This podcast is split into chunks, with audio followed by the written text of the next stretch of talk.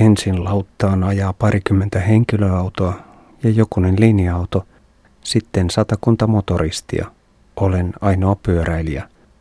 Lautan keskiosa on katettu, mutta keula ja perä ovat avonaisia ja voin pyörän vierestä seurata mahtavan virran juoksua. Matkaa on vastarannalle kilometrin verran. Etäällä siintää rakenteilla olevan sillan profiili. Kymmenet rahtiveneet ja laivat sukkuloivat joella. Monen veneen keulaan on maalattu koristeeksi musta silmäpari ja alukset muistuttavat veden päällä ryömiviä paksuja jättiläismatoja. Ylitys kestää kymmenisen minuuttia ja motoristit odottavat satulassa koko matkan ajan. Lautan avoimen perän ansiosta ilmavirta pyyhkäisee yhteiskäynnistyksen suurimmat pakokaasut pois, mutta jään silti odottelemaan suman purkautumista ennen kuin polkaisen keularampille. Mekongin suuren haaran ylittäminen herkistää. Laivasta kovalle maalle nousemisessa on vahvaa symboliikkaa, siirtymän päättymistä ja uuden alkamista. Koen hetken lapsenomaisen innostuneena. Euforian sumeutta kestää muutama sata metriä ennen kuin havahdun arvioimaan reittisuunnitelmaani. Alun perin tarkoitukseni ei ollut ylittää hauta vielä kantoossa, vaan jatkaa kohti rannikkoa, jonne on matkaa satakunta kilometriä. Ylittäisinkö joen takaisin kantoon suuntaan? Päätän kuitenkin polkea 30 kilometriä seuraavaan kaupunkiin saakka ja kääntyä vasta aamulla uudestaan kohti merta. Mutta Ho Chi Miniin menevä valtatie on ikävän suuri ja raskasta liikennettä on runsaasti. Lukuisat tien levennystyömaat eivät tee matkasta yhtään miellyttävämpää. Pöly lentää ja paalutuskoneet jyskyttävät sementtipylväitä saviseen maahan. Rakenteilla on lukuisia uusia pikkusiltoja. Taajamien liepeillä liikenne on niin tiheä, että maantien ylittäminen on vaikeaa. Isommissa risteyksissä on monikaistaisen väylän keskelle pakkautunut kymmenien motoristien parvia odottamaan vapaata rakoa ajoneuvovirrasta. Myös pientareilla väärään suuntaan ajavien määrä moninkertaistuu. Välillä reitti kulkee kanavan vierusta, välillä se ohittaa isoja teollisuuskampuksia. Penkereen reunassa laiduntaa myös kymmeniä ankkaparvia matalissa aitauksissa. Tienvarsikylteissä kukkii menneiden vuosikymmenten paatoksellisen naivi julistetaide. Onnellinen perhe hymyilee ydinvoimalan edessä ja katsoo luottavaisena tulevaisuuteen, kun valkoinen kyyhky lentää kohti ääretöntä ja sen yli. Saavun Vin Longiin ennen hämärää. Muutaman kilometrin lähestymisajon jälkeen löydän keskustan helposti, mutta perusmajapaikan etsiminen on hankalaa. Tarjolla on vain ylellisiä hotelleja, joissa on ilmastoituja huoneita ilman tuuletinta. Torikadulla kolmikymppinen norjalaismies tietää, että halpamajoitusta on parin korttelin päässä. Mutta käännyn väärästä kadun kulmasta ja päädyn ajamaan isoa ympyrää. Hämärä muuttuu pimeäksi. Kaupan edessä seisoo nelikymppinen nainen, joka kieltäytyy seuraamasta elekielistä selostustani. Hän on päättänyt jo ennakkoon, että kielimuuri on liian korkea. Seuraava nainen pysähtyy ja kuuntelee ja huutaa sitten läheiselle motoristille. Mies lähtee opastamaan puolen kilometrin päähän, eikä halua mitään palkkiota. Eilinen rahankinuaja oli sittenkin poikkeus. Saan ahtaan, mutta siistin huoneen neljännestä kerroksesta kolmella eurolla. Puhtaiden lakanoiden lisäksi hintaan kuuluvat siipituuletin ja pieni TV. Autotallia muistuttavassa aulassa tarkastan takapyörän kunnon ja löydän kaksi löystynyttä pinnaa. Pahus. Aiemmilla retkillä pinnoituksen virittäminen omin käsin on merkinnyt lähes jokapäiväisen hienosäädön tarvetta, sillä mekaanikon taitoni eivät riitä herkkyyttä vaativaan täsmärihtaamiseen. Johtuukohan tasapainotilan järkkyminen iltapäiväisestä kuoppaanajosta? Muutokset heijastuvat myös muihin pinnoihin ja yritän löytää niitä, jotka ovat kiristyneet liikaa, koska ne ovat vaarassa napsahtaa myöhemmin poikki. Aherrukseni aikana vastaanoton nainen eläytyy saippua operan dramaattisiin käänteisiin. Ennen kuin saan pyörän kuntoon, ovat kahden suvun ongelmat ehtineet käristyä matriarkkojen avoimeksi sanaharkaksi. Lähden torikadulle hankkimaan aamiaishedelmiä ja illallista.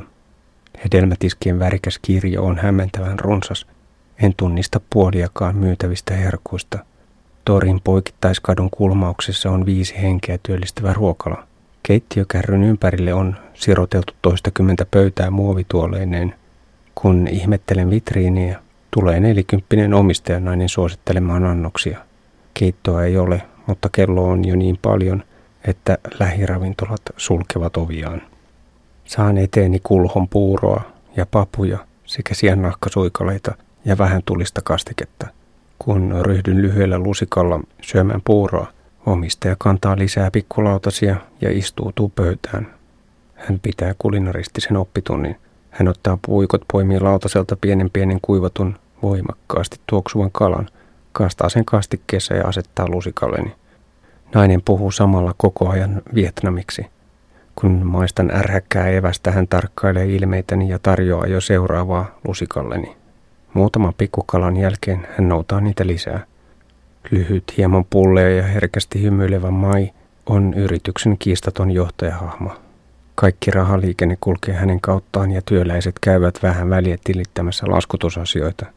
Setelinippujen pöyhimisen lomassa Mai tuo lisää pikkulautasia – Kalojen lisäksi maistelen tulisia vihannespalasia ja kananmunaa, jonka keltuainen on täysin musta. Ja mai puhua pulputtaa, vaikka yhteistä sanastoa ei ole ollenkaan. Yksi työläisistä voisi olla main pikkusisko, sillä he ovat kovin samannäköisiä ja heidän keskustelujensa sävy on erilainen kuin muiden.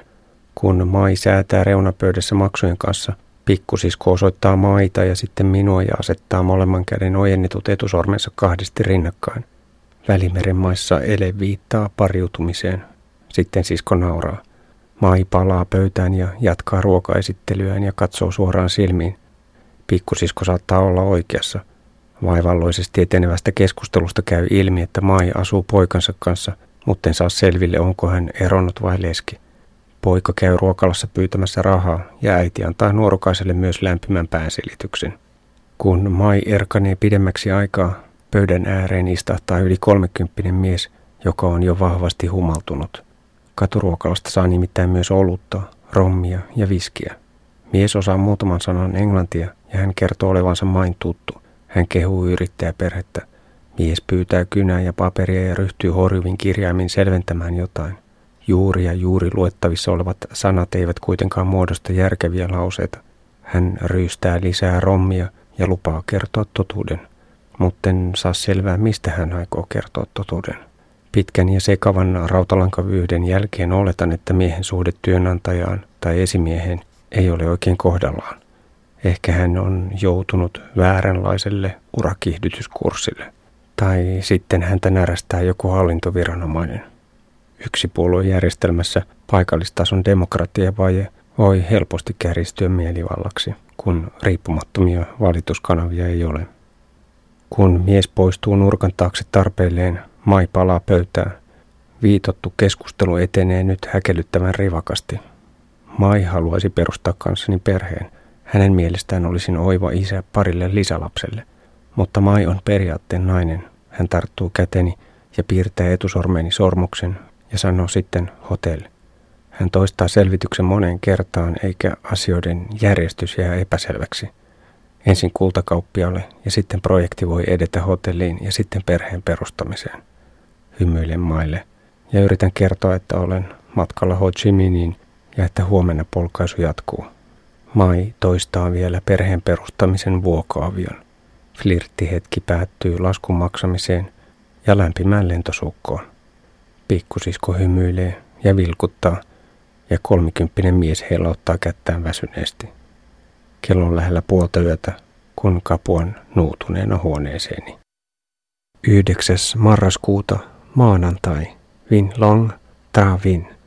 65 kilometriä kautta 1280 kilometriä. 8 euroa. Kostea paahde alkaa jälleen aikaisin.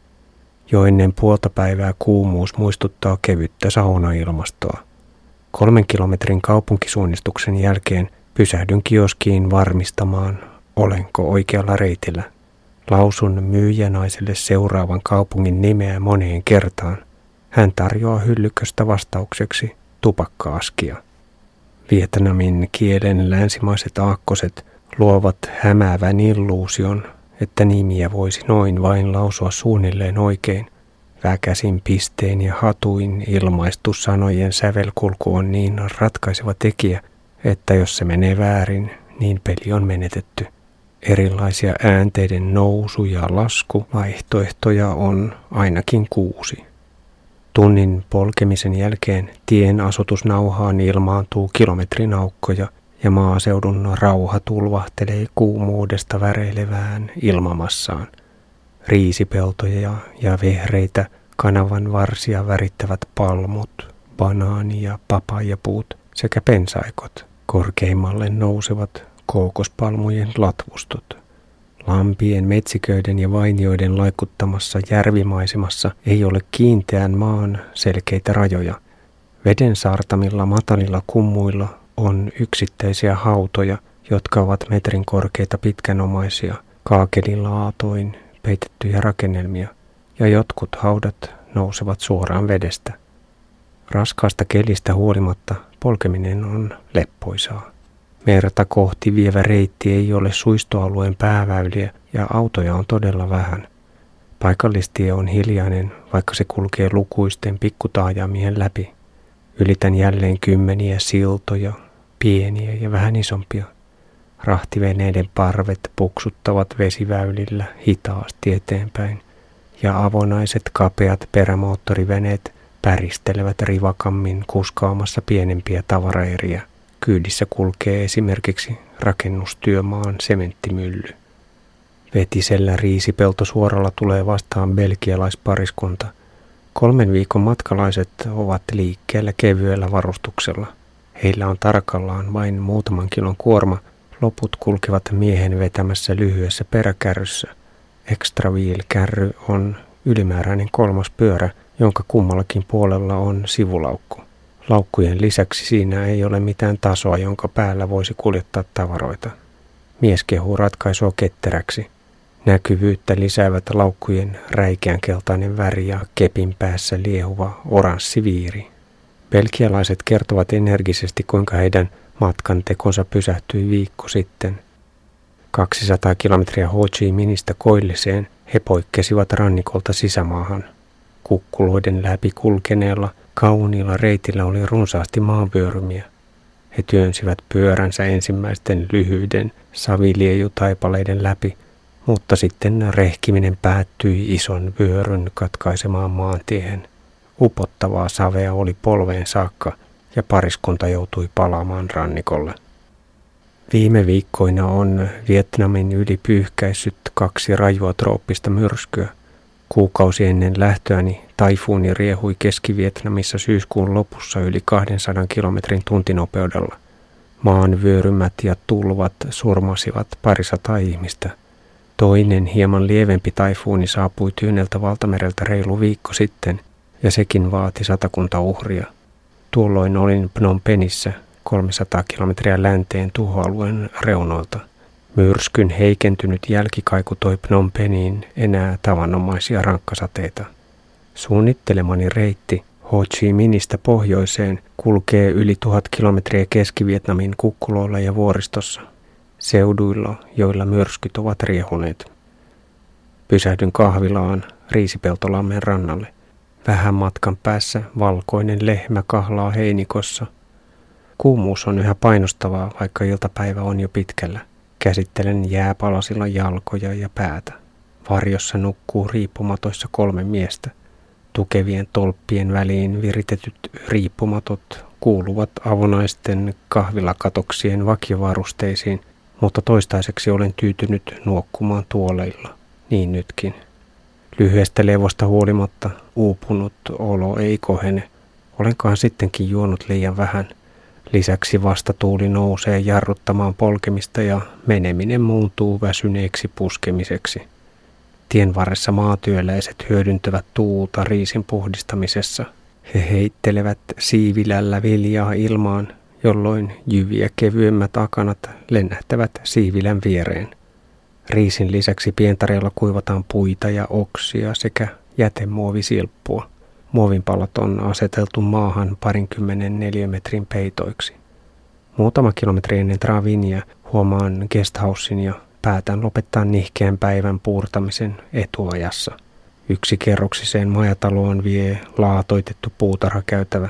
Tyylikkäät terassipylväät ja ulkoseinän patsassyvennykset viittaavat Ranskan siirtomaa-aikaan. Mutta maalipinnat hilseilevät, portaiden katveissa on sammalikko ja pihakivetys kupruilee levottomasti. Tusinan verran kanoja pyrähtää oven edestä syrjemmälle, kun pysäköin pyörääni. Sisältä majataloa on kuitenkin remontoitu, eikä huoneeni vastaa pihan antamaa mielikuvaa jo rapistuneesta menneen ajan loistosta. Saan neljällä eurolla ison, kalustetun salin, jossa on nojatuoleja ja sohvaryhmä. Ennen illallista tarkistan pinnoituksen, joka vaatii jälleen säätöä. Yliavulias vastaanoton mies puuttuu toimitukseen ja tarttuu huoletta ketjuihin. Hän vaikuttaa hämmästyneeltä, kun hänen kätensä tahrautuu öljyisen mustaksi. Yritän ystävällisesti hätistellä miestä syrjemmälle, jotta pääsen rauhassa keskittymään tarkkuutta vaativaan puuhaan. Olen kehittänyt pinnoituksen säätöä varten työasennon, joka säästää selkää. Nostan pyörän perä edellä pystyyn siten, että etupyörä makaa kyljellään maassa ja tukeutuu ohjaussarven toiseen kahvaan. Näin voin rihdata seisoen selkä suorana. Hämärästä tienvarresta löytyy puolen kilometrin päästä hallimainen ruokala. Ravintola pystyisi muonittamaan satakunta ihmistä kerrallaan, mutta illallisella on vain yksi pariskunta. Kioskin kautta palaa majataloon. Pingotan kuivausnaruni vaatekaapin kahvoihin ja lampupidikkeisiin, mutta nailon köysi rojahtaa alas ajovaatteiden painosta. Tuen viritystä nojatuolin selkämyksellä, jonka lähelle ripustan raskaimmat vaatekappaleet. Korkean jalan päässä pyörivästä siipituulettimesta puuttuu kuitenkin suojahäkki kokonaan, mikä valpastuttaa pohtimaan tarkemmin tuulettimen sijoittelua. Unitokkurossa, kun en aina edes muista missä oikein olen, saati sitten, että osaisin varoa yllättäviä vaaroja yöllisellä pyttymatkalla. Illan viimeinen yllätys odottaa hammaspesulla. Kun nostan mukin, sen alta paljastuu tukeva jalkainen iso musta hämähäkki. Refleksinomaisesti laitan mukin nopeasti takaisin paikalleen ja päätän vapauttaa hämähäkin vasta aamulla. Mutta miten se on päätynyt sinne? Seinillä kiipeilee sisiliskoja, jotka puhdistavat huonetta hyönteisistä. Kaskaiden sirittäessä vetäydyn yöpuulle. 10. marraskuuta, tiistai, Travin, Ho Chi Minh, 125 kilometriä kautta 1405 kilometriä, 35 euroa. Kaupungin keskustassa katuja varjostavat komeat puukujat – Korkealle kurottuvat lehvistöt luovat aamulla pehmeän hämyisää tunnelmaa. Travinista on yhteys Mekongin pääuoman yli. Muutamalla kyselyllä selvitän tieni aukean teollisuusalueen poikki metsikköön, jossa lauttaranta on. Ehdin nähdä, kuinka edellinen lautta loittonee keskemmälle jokea. Seuraava vuoro on puolen tunnin päästä, sillä vain yksi alus kulkee edestakaisin. Virran leveys on täällä pari kilometriä. Merelle on matkaa vielä 20 kilometriä, mutta reittini kääntyy nyt kohti suiston pohjoisreunaa ja Ho Chi Minhia. Pysäköin karavaanini odotussalin seinää vasten. Kun kaivan kartan esille, saan nopeasti tiiviin ryhmän ympärilleni kommentoimaan. Sormet kulkevat kartan pinnalla etsimässä Tranvinia. Puolessa tunnissa lauttajonoon kertyy 40 moottoripyörää ja joka ainoalla kuljettajalla on kypärä päässään – Monella on myös hengityssuojain. Kolmasosa motoristeista on naisia ja heistä useimmat ovat suojautuneet päivettymistä vastaan. Naisilla on käsissään sormikkaat sekä kypärän alla leveä lierihattu tai burkan kaltainen päähine, joka peittää niskan, suun ja posket. Muutama kartiohattuinen jalankulkijakin istuskelee varjossa odottamassa, mutta autoja ei ole jonossa yhtään.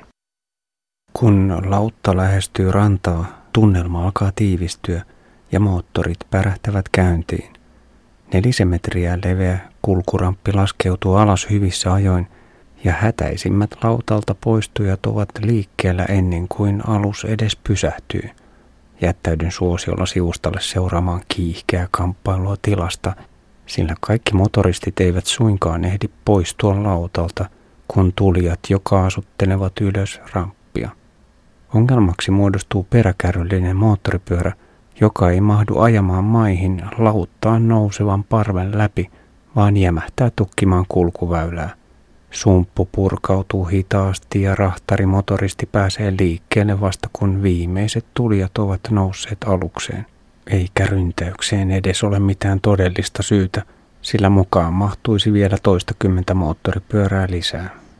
Komentosilta on pylväikön päällä toisessa kerroksessa, mutta muutoin pikkulautta on täysin avoin.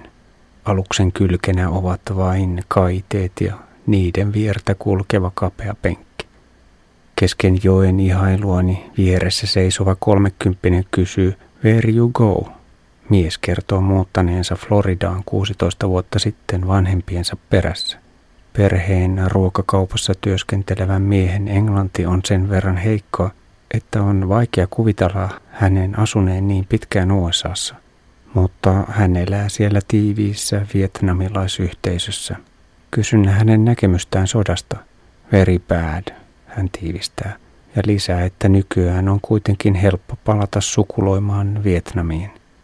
Vaikka vastarannan laiturilla motoristit ovat siististi jonossa odottamassa H-hetkeä, niin sama absurdi siirtymähärdelli toistuu kuin varttia aikaisemminkin. En ehdi taluttaa ramppia alas, kun lauttaan nousevat tungeksivat jo alukseen. Lisäksi kovalta maalta veteen työntyvä sementtinen laituriluiska on lautan ramppia kapeampi ja jämähdän hetkeksi pakokaasuiseen ruuhkaan. Laiturin jälkeinen hiekkatie on kurja ja kuoppainen ja joilta kiiruhtavat, nostattavat pölypilven natisemaan hampaisiin. Parin sadan metrin päässä on T-risteys, jossa kuoppien sarja tasoittuu. Rautaoksidin punertama tie muuntuu palmujen, bambujen ja pensaiden vehreäksi maaseutukujaksi. Kapea tie kulkee rehevän kasvillisuuden suojassa, hämärien palmulehtojen ja pienten kosteikkojen poikki. Ojat rajautuvat mangrovepalmujen tiheään lehtiseinämään, joka nousee suoraan vesirajasta. Mangrovepalmujen ryteiköt kätkevät sisäänsä suistoviidakon soisia kaistaleita. Lintu kirkaisee. Puuston seassa on siellä täällä yksittäisiä taloja. Kuja pysyy pyörätien levyisenä myös kulkiessaan pikkukylän läpi. Pari innostunutta huudahdusta kaikaa perääni. Tunnin luontoretken aikana kaksi motoristia ajaa ohi ja muutama pyöräilijä tulee vastaan. Vaellus päättyy maantien mutkaan lähelle seuraavaa lauttarantaa. Pysähdyn olkikattoiseen ruokalaan päivällistauolle. 30 sentillä saan riisiä ja lihaa ja laihaa teetä. Mookain liepeillä on sattunut onnettomuus – Kaksi motoristia on törmäillyt toisiinsa ja heidän ajokkinsa makaavat tien reunassa kyljellään. Toinen mies istuu puun rungolla ja pitelee tuskaisena kyynärpäätään. Toinen seisoskelee selittämässä tapausta uteliaille.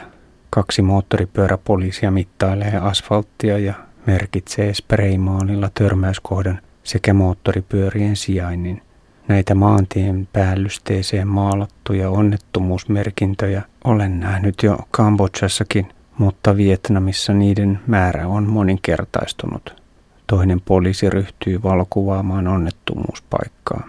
Minä puolestaan alan kuvata poliiseja, joilla on kirkkaat beigin väriset univormut. He eivät häiriinny räpsimisestäni. Onnettomuus on sattunut peltiseinäisen sahan kupeessa – Viisi miestä työllistävän yrityksen edessä on pinossa puun runkoja ja lautoja. Miehet lastaavat tuppeen sahattua palmulautaa moottoripyörän peräkärryyn. Naapuritontilla on verstas ja rimoja mittaava puuseppe on mielissään, kun ilmaan on zoomailemaan hänen perhettään. Mies ja hänen vaimonsa ja kaksi lastaan sekä lasten isoäiti ja täti asettuvat hymyillen kuvattavaksi – Teen jo lähtöä, kun toinen nelikymppinen puuseppä pyytää seuraamaan verstaasensa. Hän on veistänyt jalopuusta puolitoista metriä korkean patsaan. Kolme voimamiestä kannattelee ihmeellisten eläinten rykelmää, johon on kuvattu kiinalaisen horoskoopin hahmoja. Mies esittelee ylpeänä luomustaan. Mokain jälkeen tie kulkee kanavan viertä. Väylää reunustavat suoraan vedestä nousevat monta metriä korkeat palmunlehdet. Kartiohattuinen nainen meloo parimetristä venettään sameassa vedessä, kuljettaen heinäkuormaa rehuksi kotieläimille. Kapean kanavan risteyksestä hän kääntyy ja lipuu varjoisan mangrove-palmukujan kosteaan hämärään.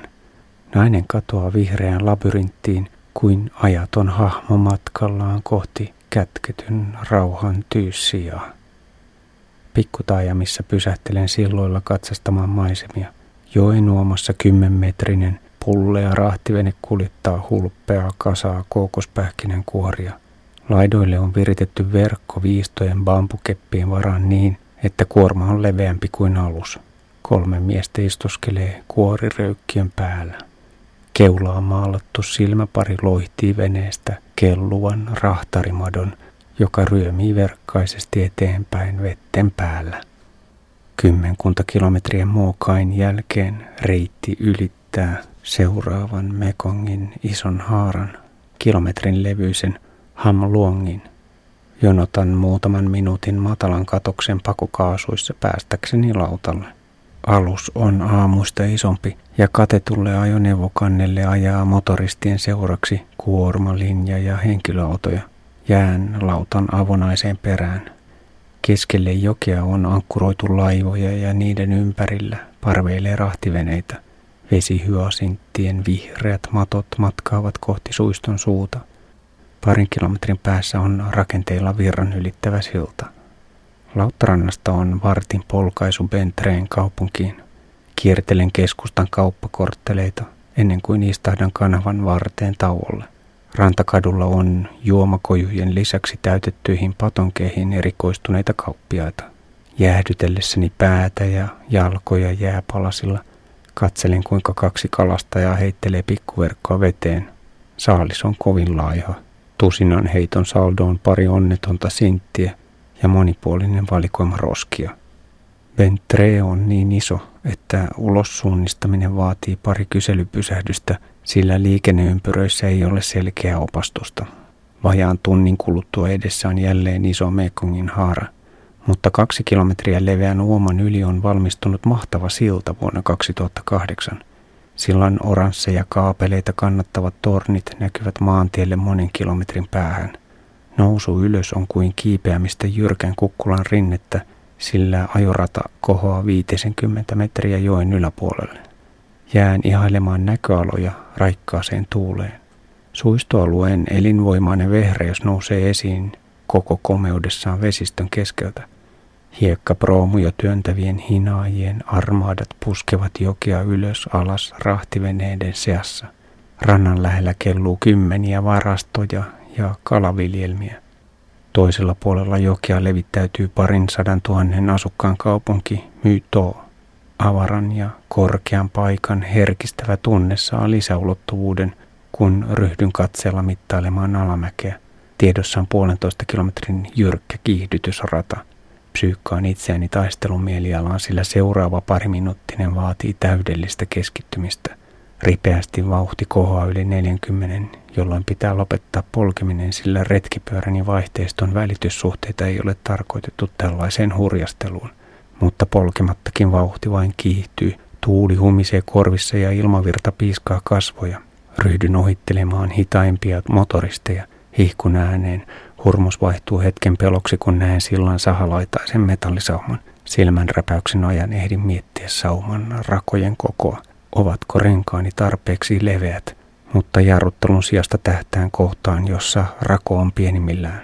Jahuu! Pelko ja sen voittaminen lisäävät hurmiota. Seuraava saumakohta ja päihtymyksen tila syvenee. Vain kerran aiemmin olen lasketellut Italian Apenniineilla näin lujaa, yli 60 kilometriä tunnissa. Tunnen kuinka kasvoilleni on jämähtänyt vahva hymy. Liikutuksen puhdistava tila antaa lisävoimia.